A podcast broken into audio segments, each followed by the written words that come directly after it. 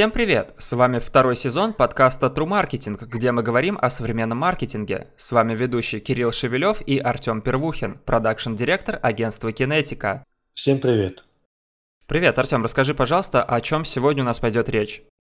Сегодня мы поговорим про сплит-тестирование, про аналитику, про то, какими способами мы можем растить коэффициент конверсии и проверять это, когда мы делаем исследования, когда мы делаем, а, улучшаем конверсию на сайте и как это происходит. Хорошо, давай тогда начнем уже с первой темы. Расскажи, пожалуйста, что такое сплит-тестирование? А, сплит-тестирование – это просто способ проверки гипотез, где у нас есть две версии странички или раздела, или сайта, и мы пользователям по очереди показываем их и собираем статистику какой из вариантов лучше конвертируется, и потом уже этот вариант вставляем. То есть, по сути, это такая способ проверить достоверно нашу гипотезу или гипотезы. То есть мы можем одно изменение на сайте сделать или несколько. Ну вот э, на примере, допустим, у вас есть интернет-магазин, и вы хотите узнать, почему отвалы на форме заказа, в которой 10 полей. Вот, и вы, у вас возникла такая идея сделать ее в два этапа. Сначала на первом этапе сделать два поля. Их, понятно, что более охотно и с лучшей эффективностью будут заполнять. Например, там будет имя и телефон. А на втором этапе будут остальные 8 полей, и вы контакты, которые получили на этих двух полях, да, будете потом использовать, чтобы дожать а, людей, отвалившихся. Вы создаете еще один такой вариант верстки формы и случайным образом направляете аудиторию на каждую из версий сайта и сравниваем, какая версия привлекает, ну, то есть какая версия лучше конвертит. И получается, вот у вас есть гипотеза, вы ее проверяете с определенным уровнем достоверности. И если у вас эта идея конвертится лучше, то есть на тысячу пользователей вы с оригинальной формы получаете там столько-то конверсий, со второй вариацией с 1000 посетителей на 10% больше или на 20% больше, то идея подтвердилась, что именно эта идея позволила увеличить конверсию, вы берете и раскатываете ее на боевой уже сайт. Вот на, на пальцах это так, но вот поинтереснее, поинтереснее идея, как это работает. Мы, например, находим какую-то когорту через метрику или Google Analytics, все мы знаем, что там можно выбрать какую-то аудиторию. Миллионы что-то разных по возрасту, по городам, по устройствам, по поведению, совершившие конверсию, не совершившие, на какой чек и так далее. Можем собрать любую. И мы, например, находим когорту, которая делает конверсию за X времени. К примеру, это будет что? Ну, там 20 минут. И потом находим когорту, которая делает конверсию за 10 минут и начинаем разбираться. Вот те, которые быстро совершают заказ или оставляют заявку, вот чем они отличаются от тех, которые долго. Какие проблемы у людей, которые вот они вот не 10, а 20 минут. И у вас вот есть какие-то идеи, которые вы получили на в результате такого исследования. И потом половине аудитории вы показываете справками, другой без справок. Получается, что на основании аналитики мы понимаем особенности аудитории, которая приносит нам заказ быстро и эффективно. Эти идеи переносим в правим страничку и раскатываем и смотрим, как аудитория, которая долго там на сайте проводила, что читала, изучала, и сессия была длинная, как мы ее укоротили. Получается, что у нас э, есть как KPI улучшение самого коэффициента конверсии. Ну, со 100 пользователей купил один или купила два. То есть 1% или 2%. Вот мы исследуем, чтобы это сделать. Так и промежуточный.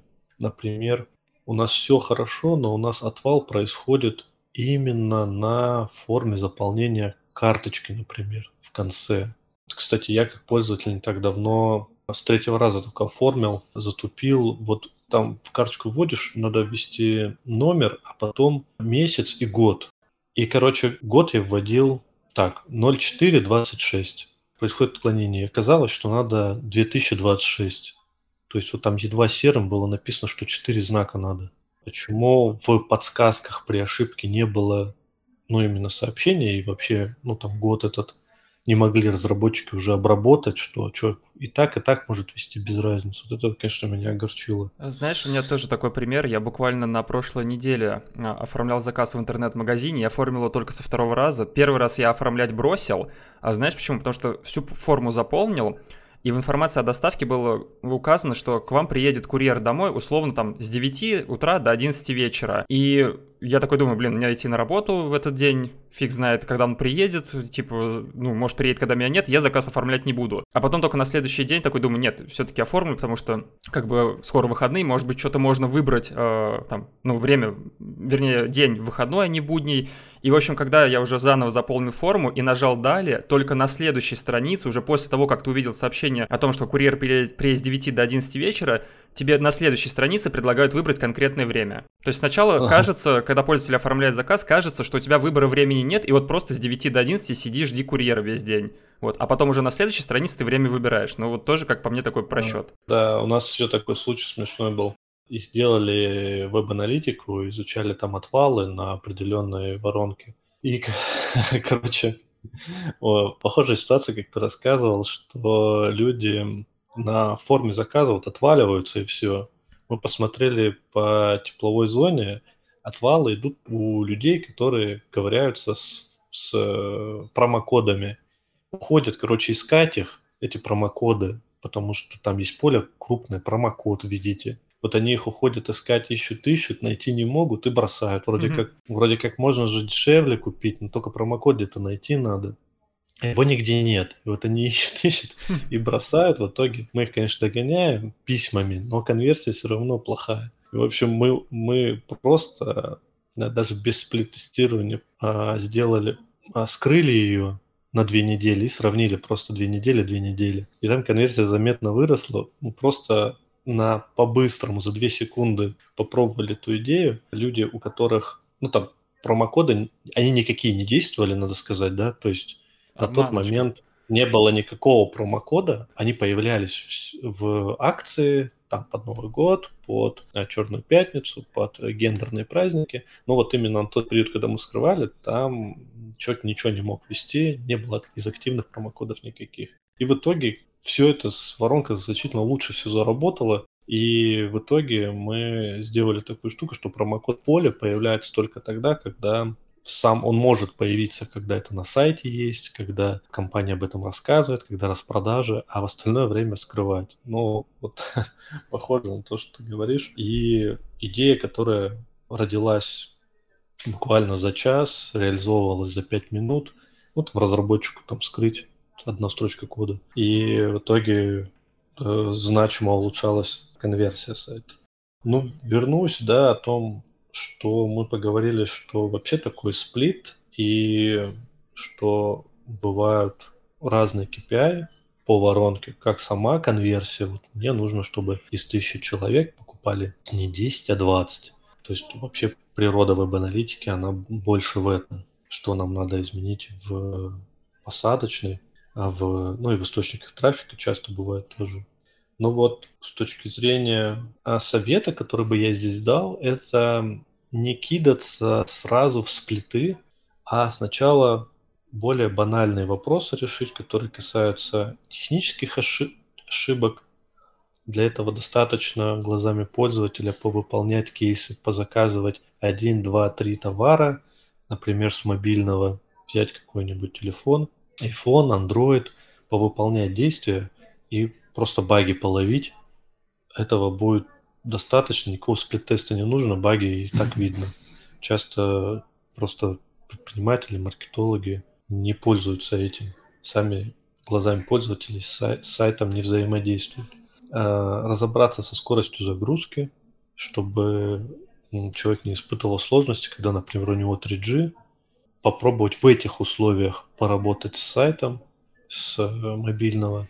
И все основные преимущества конкурентные были на месте. Вот это то, что обычно является нулевым этапом, помимо настройки аналитики, всех этапов, чтобы они цели в метрику лились и в Google Analytics, еще и с этим разобраться и это уже будет хорошо, и потом уже идти следующим этапом, анализировать и разбираться, что с сайтом можно улучшить, какие точки входа и участки у нас проблемные. Артем, а кому вообще требуется сплит-тестирование? Ну, проектам, которым важно растить конверсию, которые на вот этих отвалах теряют большие деньги, и людям, которым важно именно математически достоверно понимать, что влияет и как управлять этими изменениями, которые влияют на конверсию. Потому что идей много, кураторов у проекта может быть много, маркетолог, собственник, маркдир, агентство, фрилансер.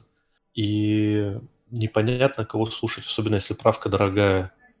Вот кого слушать, собственнику нужно проплатить это, а непонятно, действительно ли то, что говорит специалист, улучшит конверсию, улучшит ситуацию или нет. Поэтому математическая достоверность здесь однозначно дает понять, что да, эта идея рабочая или нет, она только ухудшила все.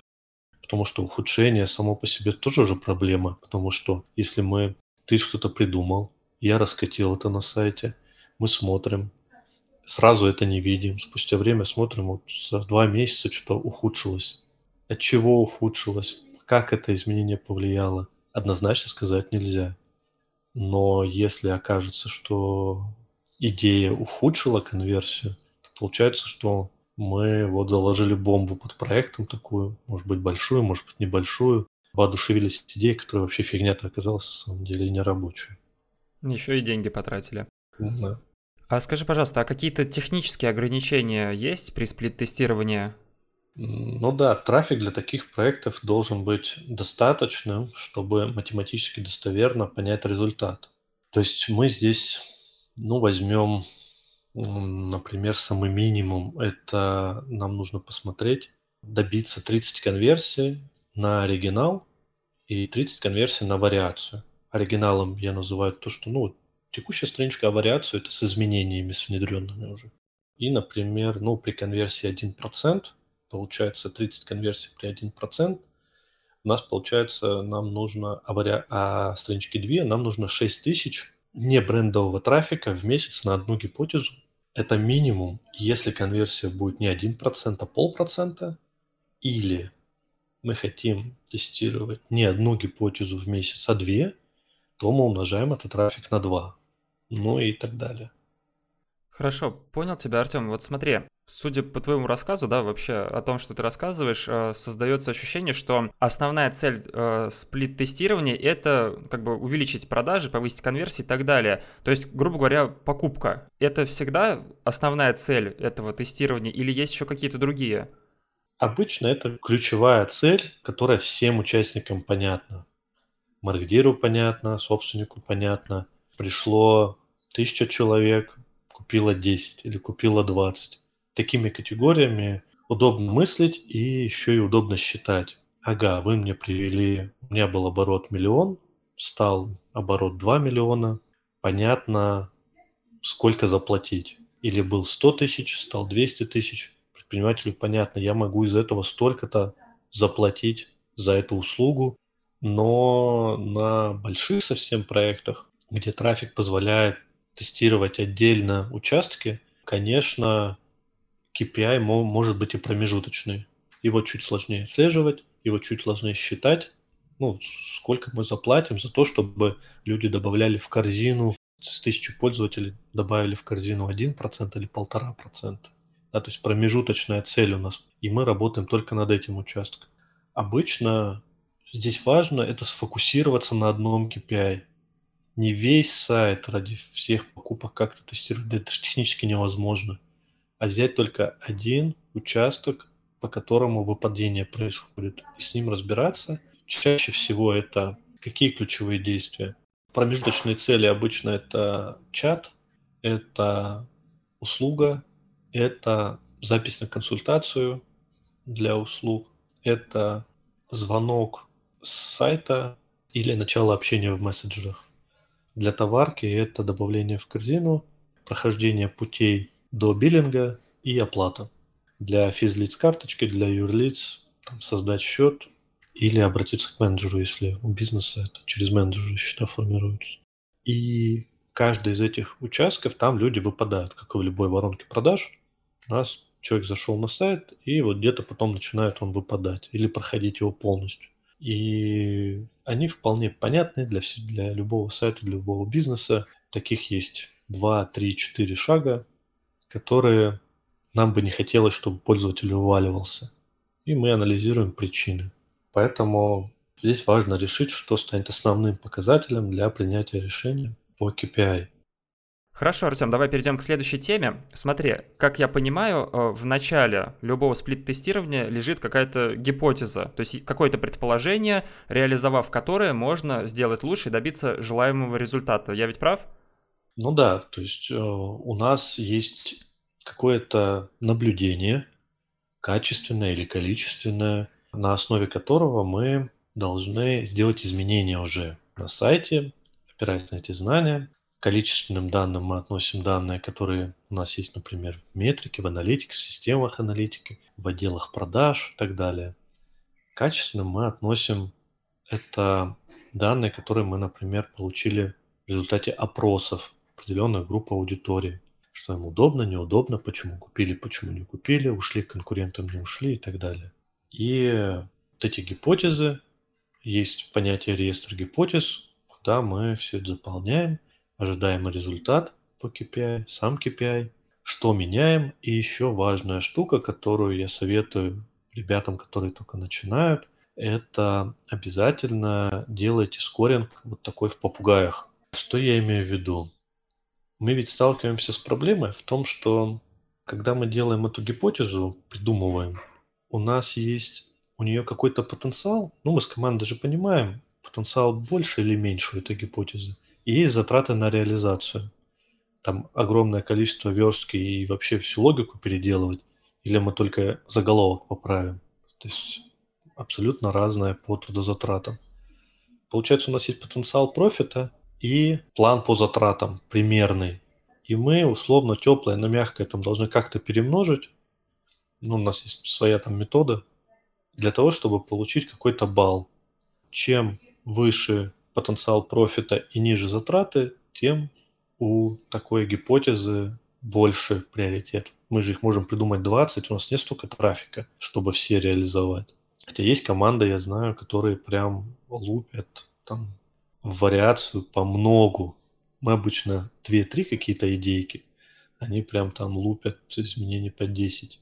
Вот. Я сторонник того, чтобы и с каждой идеей отдельно не возиться, 2-3 идеи реализовывать, потому что это же время, долго ждать, сидеть, пока они там достоверность получат. Но и все, что придумала команда, впиливать это перебор.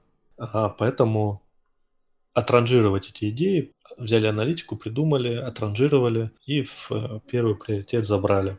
Поэтому опорными точками здесь являются для аналитики э, чаще всего прикладные инструменты, которые у нас есть накопленной статистикой по рекламным кампаниям, по поведению, по органике. И пару инструментов таких я подсвечу, которые мне очень сильно нравятся. В метрике это WebVisor, карта кликов, тепловая карта – Единственное, что отмечу, нельзя смотреть, просто зайти на сайт и смотреть ее. Разберитесь, с какой когортой вы работаете, что это вообще за группа людей, какой у нее отличительный признак. Например, все люди, которые купили один дорогостоящий товар, или все люди, которые регулярно покупают в магазине на протяжении полугода, чтобы вот эта идея и когорта, они как-то бились. А мы не просто там смотрели как кино на эти тепловые карты, веб-визоры – Сидим там, дурака валяем, чтобы это нормально соединялось. И карта поведения в Google Analytics. Она четко выпадашки эти попадают прям цветом. Сейчас в GA4 чуть иначе это выглядит. Надеюсь, все переехали, кстати. Если не переехали, то мануалов в интернете много. Приезжайте скорее, настраивайте кастомные отчеты. Прекрасная аналитика. Если не говорить о SEO, конечно. По всему остальному это все прекрасно пользуйтесь и свои актуальные данные делайте. Ну вот еще о чем мы можем поговорить. Для услуг и контентных проектов у них чуть своя вот история. Там можно воспользоваться инструментом в метрике, который называется контент. и там есть информация, как скроллят, как читают, как переходят на другие материалы, э, с каких устройств посматривают, полувозрастная структура. Это помогает таким проектам, ну, вернее, аналитикам или кто занимается, кто вообще в компании ответственный за конверсию. Вот обычно за привлечение трафика э, ответственный вполне понятный, там специалист по контексту льет там директ, специалист по таргету льет таргет, SEOшник льет no бренд органик. Кто вообще за конверсию ответственный, это в итоге этот вопрос, который часто остается без ответа, к сожалению. Вот а аналитик должен быть ответственный за конверсию. И через сплит-тестирование доказывать эффективность своих гипотез, да, тогда будет вот такая команда прекрасная, слаженная работать. Ну или там в агентство обратиться, которое это окажут. Значит, у нас возникает вопрос здесь, если с количественными данными мы вроде собрали, у нас данные есть, то что делать с качественными? Ну, например, человек отвалился и ушел, купил у конкурентов. Как нам метрика это ответит? Да никак. Ушел и ушел. Чего ушел, непонятно. Много стали уходить, например, да, проблема ухудшилась значимо конверсия в какой-то момент. Ушли они на маркетплейсы покупать. Ушли они конкурентам на сайты покупать. Откуда мы вообще знаем? Поэтому лучше нулевым этапом дополнительно озадачиться этим и э, расставить сети, чтобы информацию эту собирать. Это контактные данные мы можем использовать и звонить, и уточнять. Это э, формы на сайте, чаты на сайте, и это рассылки, то есть минимальный комплект, который позволит с аудиторией поработать. Мы знаем, например, что они начали оформление, но не закончили. Мы можем выстроить систему коммуникации, чтобы уточнять у людей вообще, что произошло. Идеальный вариант поговорить по телефону, самый лучший. Все остальное должно быть вторичное. Потому что когда человек ну вот, например, на Каздеве общается, да, часто именно такое вот очное общение, вы абсолютно точно понимаете, почему человек, вот что является триггером платить вам, платить не вам. Поэтому в сумме количественные и качественные данные позволяют более крутые идеи придумывать. Качественная аналитика получается. А, смотри, ты говоришь, э, что ну, разные команды могут придумывать разное количество идей для сплит-тестирования. То есть ты сам говоришь, что не сторонник большого количества идей, какие-то команды придумывают огромное количество идей и потом пытаются их реализовать. А как вообще формируются вот данные гипотезы для тестов? Ну, гипотеза, она рождается из бэкграунда, из общего опыта в этой тематике у команды и из данных, качественных и количественных, о которых я рассказывал. Вот на стыке и рождается идея, что изменить, особенно если специалисты уже работали в этой тематике, знают конкурентов прям поименно, знают, как конкуренты развивались в течение последнего времени. Вот это позволяет вот эти вот идеи рождать. А, хорошо, а смотри, когда мы начинаем реализовывать эту идею на сайте клиента, я же правильно понимаю, мы не меняем основную версию сайта, на которую заходят пользователи и взаимодействуют там с чем-то, или же наоборот меняем реально основную версию сайта. Но если меняем основную версию сайта, то что делать, если мы все перекурочили и все поломали? То есть что вообще лучше изменить на сайте для проверки гипотезы? Ну, я тут услышал, услышал, по сути, два вопроса. Первое – это что будет, если вы вот поправили на сайте, а там что там криво начало отображаться, например, на мобильных или на каких-то версиях десктопа, мониторы тоже разные. Есть там 13 дюймов, есть 23 дюйма, 30 дюймов экраны. По-разному может отображаться. Действительно, обязательно нужно это проверить, погонять и специальные сервисы, которые покажут отображение на этих устройствах. Скупать все мониторы мира и устройства мира не нужно. Есть сервисы, которые можно посмотреть. Ребята, кто занимается тестированием в разработке, ну, некоторые сервисы могут подсказать, мы там один выбрали, пользуемся. Что касается, как это происходит, оригинал мы не трогаем. Вот он как был, так и был. Мы, по сути, 50% пользователям просто подсовываем вариант с изменениями. Он выглядит почти так же, но там есть изменения, которые есть. Поэтому, если наша идея плохая, мы это, эту вариацию, которую заверстали, мы ее выбрасываем, расписываем в отчете, что там чем была идея, зашла она, не зашла, почему не зашла, потом уже какие-то размышления. Если вариация оказалась классная, офигенная, лучше конвертит, мы основной сайт переверстываем уже по тому, какие изменения были, верстываем на боевой. Вот. Что касается элементов, которые мы меняем, вообще вот, что конкретно меняем? Вот Подожди, мы, я тебя извини перебью. А как мы Давай. 50% пользователей подсовываем э, определенную версию сайта? За это отвечает алгоритм, который берет на себя эту техническую часть. Мы пользуемся Google Website Optimizer.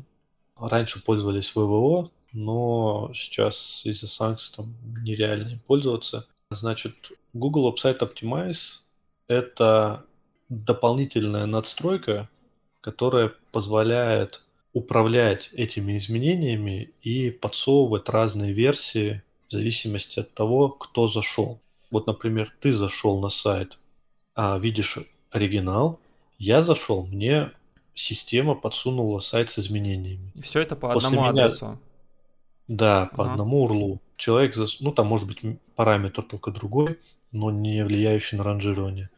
После меня зашел человек опять оригинал, после него зашел человек опять видит вариацию. И вот так вот 50 на 50 распределяется.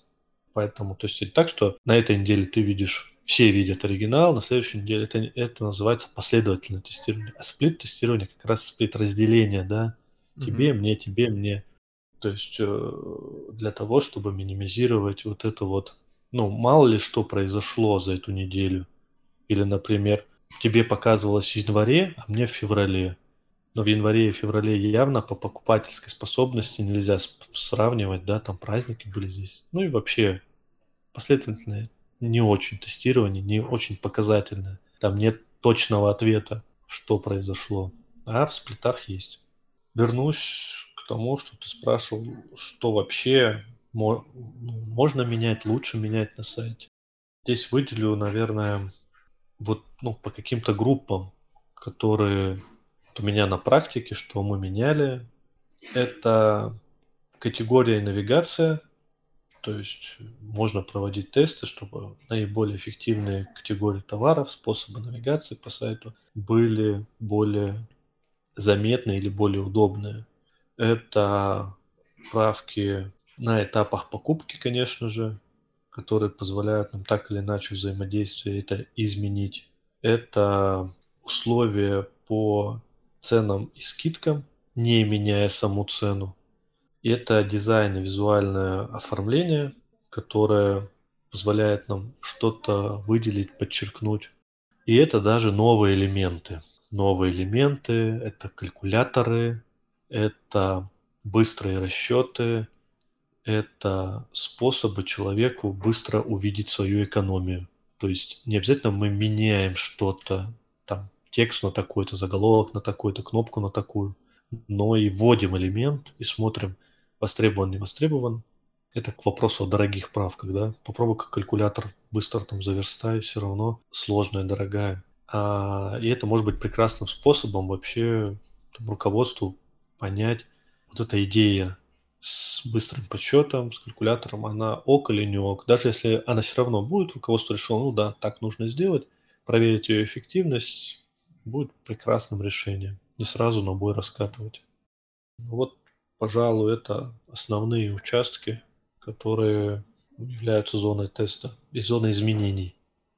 Артем, ранее ты уже частично рассказал про то, какими инструментами можно пользоваться во время сплит-тестирования. И отсюда у меня два вопроса. Есть ли еще какие-то инструменты, ну, помимо визора и гугла аналитики? И второй вопрос. Я вот как лично просто обычный, например, пользователь, владелец сайта, могу какие-то инструменты использовать и сам проводить э, сплит-тесты?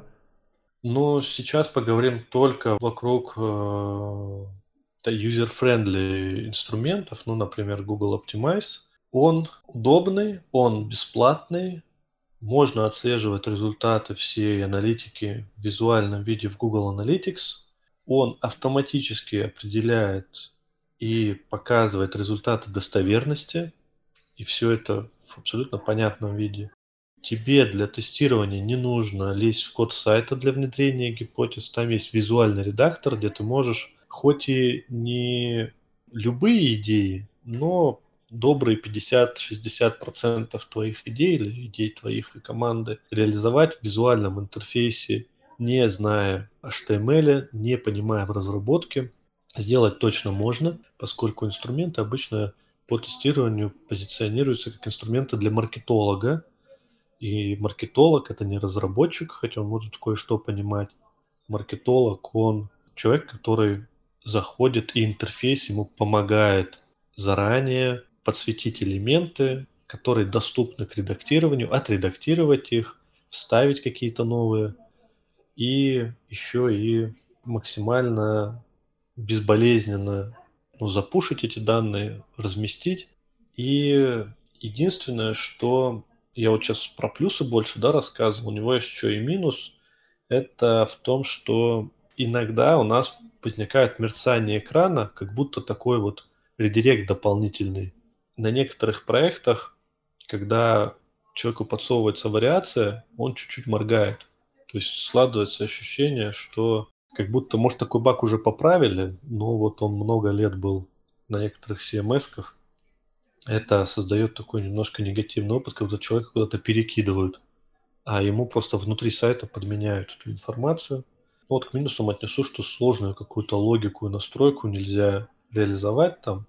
Поэтому, отвечая на вопрос, можно ли тебе придумать и реализовать идеи, наверное, большую часть того, чтобы придумать и реализовать, можно будет самостоятельно тебе зайти, вполне разобраться и оттестировать твою идею, будь то это тексты, заголовки, картинки, то есть зона переключения внимания, которой тебе нужно управлять. Этим это можно сделать. Поэтому то, что касается создания новых страниц, уже это не получится. Если ты, я ранее рассказывал, что форму разделить на два этапа вообще принципиальных, такое уже здесь не получится. Здесь надо лезть во фронтенд, просить разработчиков. Но я думаю, что начать нашим слушателям вполне прекрасно самостоятельно или озадачить кого-то в команде, кто этим будет заниматься. Потому что конверсия – это офигенный рычаг. То есть вы потратите там 100, 200, 500 тысяч рублей на трафик, в компаниях несколько миллионов, да, которые тратят, и у вас нет фамилии ответственного за конверсию, хотя с этих денег можно заработать, если конверсия улучшится, например, с 1% до всего лишь 1,2%, 1.2, то это доход на 20% больше. То есть какой мощный рычаг, да? Поэтому советую слушателям реализовывать, смелее относиться к этому инструменту и пробовать, даже если это просто маркетолог или специалист по каналу, попробуй реализовать, потому что ты льешь трафик на посадку. Сделай эту посадку круче. Опять же, если проект позволяет по трафику, иначе так можно, если там три коллеги на сайт заходят, будешь ждать год, пока твоя гипотеза подтвердится или не подтвердится. Хм. Здесь уже вопрос со звездочкой. Артем, у нас на самом деле осталось не так уж и много времени. Давай перейдем к следующей, ну, можно сказать, теме. А, расскажи, пожалуйста, пару примеров а, сплит-тестирования из личного опыта, с чем ты сталкивался и твоя команда. Ну, у нас такие было, да, пару любопытных кейсов. Первый кейс в том, когда мы продвигали, вернее, анализировали клинику, и у нас оказалось, что конверсия была в заявку, в регистрацию, в клинику там небольшая, около там полутора процентов или двух процентов. И э, мы заметили, что аудитория разная, и метрики доверия, которые клиника, кстати, еще репутацию свою не набрала, то есть не такая старая, когда можно говорить о том, что слышишь бренд клиники, такой, а, да, эти ок. Или слышишь бренд клиники, нет, эти точно нет. Вот, по ним пока еще люди сомневались. И мы увидели, что пользователи испытывают затруднения там, в поиске информации, в понимании преимуществ, и добавили два видеоотзыва и сделали такую штуку, придумали. Мы сделали подменный первый экран в зависимости от возраста аудитории. То есть, если человек заходит от возраста от 20 до 30, мы ему показывали первый экран, подменяли на офер, который там более релевантные услуги, там другой персонаж, с 30 до 40 или до 45. Там был другой персонаж, другой офер, набор услуг. И пожилым людям, там 60 плюс, мы показывали вообще третий офер с этим набором услуг, с зоной анализов, которая им было более релевантна. И там реализовали за пару дней, и там конверсия у нас значимо выросла. Там в цифрах хвастаться не буду, но, в общем, как идея она выстрелила и прекрасно реализовала. И кейс, который мы делали не так давно, любопытный, есть агрегатор билетов на поезд. Там такая была штука.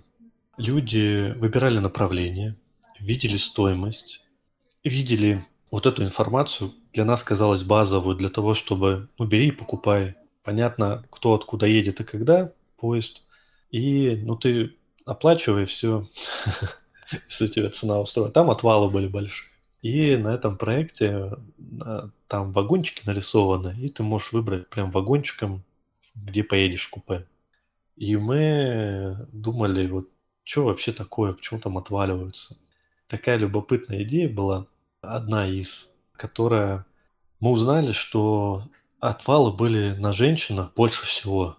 И оказалось, что им важно было, кто едет в купе.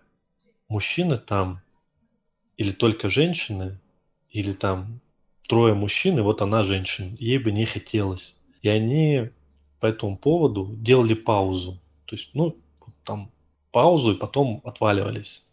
То есть они потом выбирали, ну, у нас или там у конкурентов, но эта пауза нас смущала. А в итоге мы хотели сделать не только пол, но и возраст в каждом вагоне, вот кто, кто там находится, кто твой сосед. Но возраст нам запретили, и мы только пол. То есть женщина точно могла поехать только ну, там, с женщинами. Далее, насколько я помню, вообще сделали ну, там, женские купе. То есть для того, чтобы человек чувствовал себя в безопасности, а, например, девушка, э, молодая девушка едет, и ехать там два дня, она более комфортно себя будет чувствовать, если она будет ехать в купе, где будут только девушки и женщины. Вот такая идея, мы затестили, а, действительно законвертило это намного лучше, и проект ушел чуть-чуть на изменение бэкэнда, потому что это не такая простая задача, ну, на бой вылетит. Такая идея родилась из общения, из исследований. Ну вот пару идей, которые вот сходу пришли в голову, такие, того, что тестировали. Спасибо, Артем, что поделился сегодня с нами своим опытом. А, а на этом подкаст Marketing подходит к концу. Услышимся через неделю.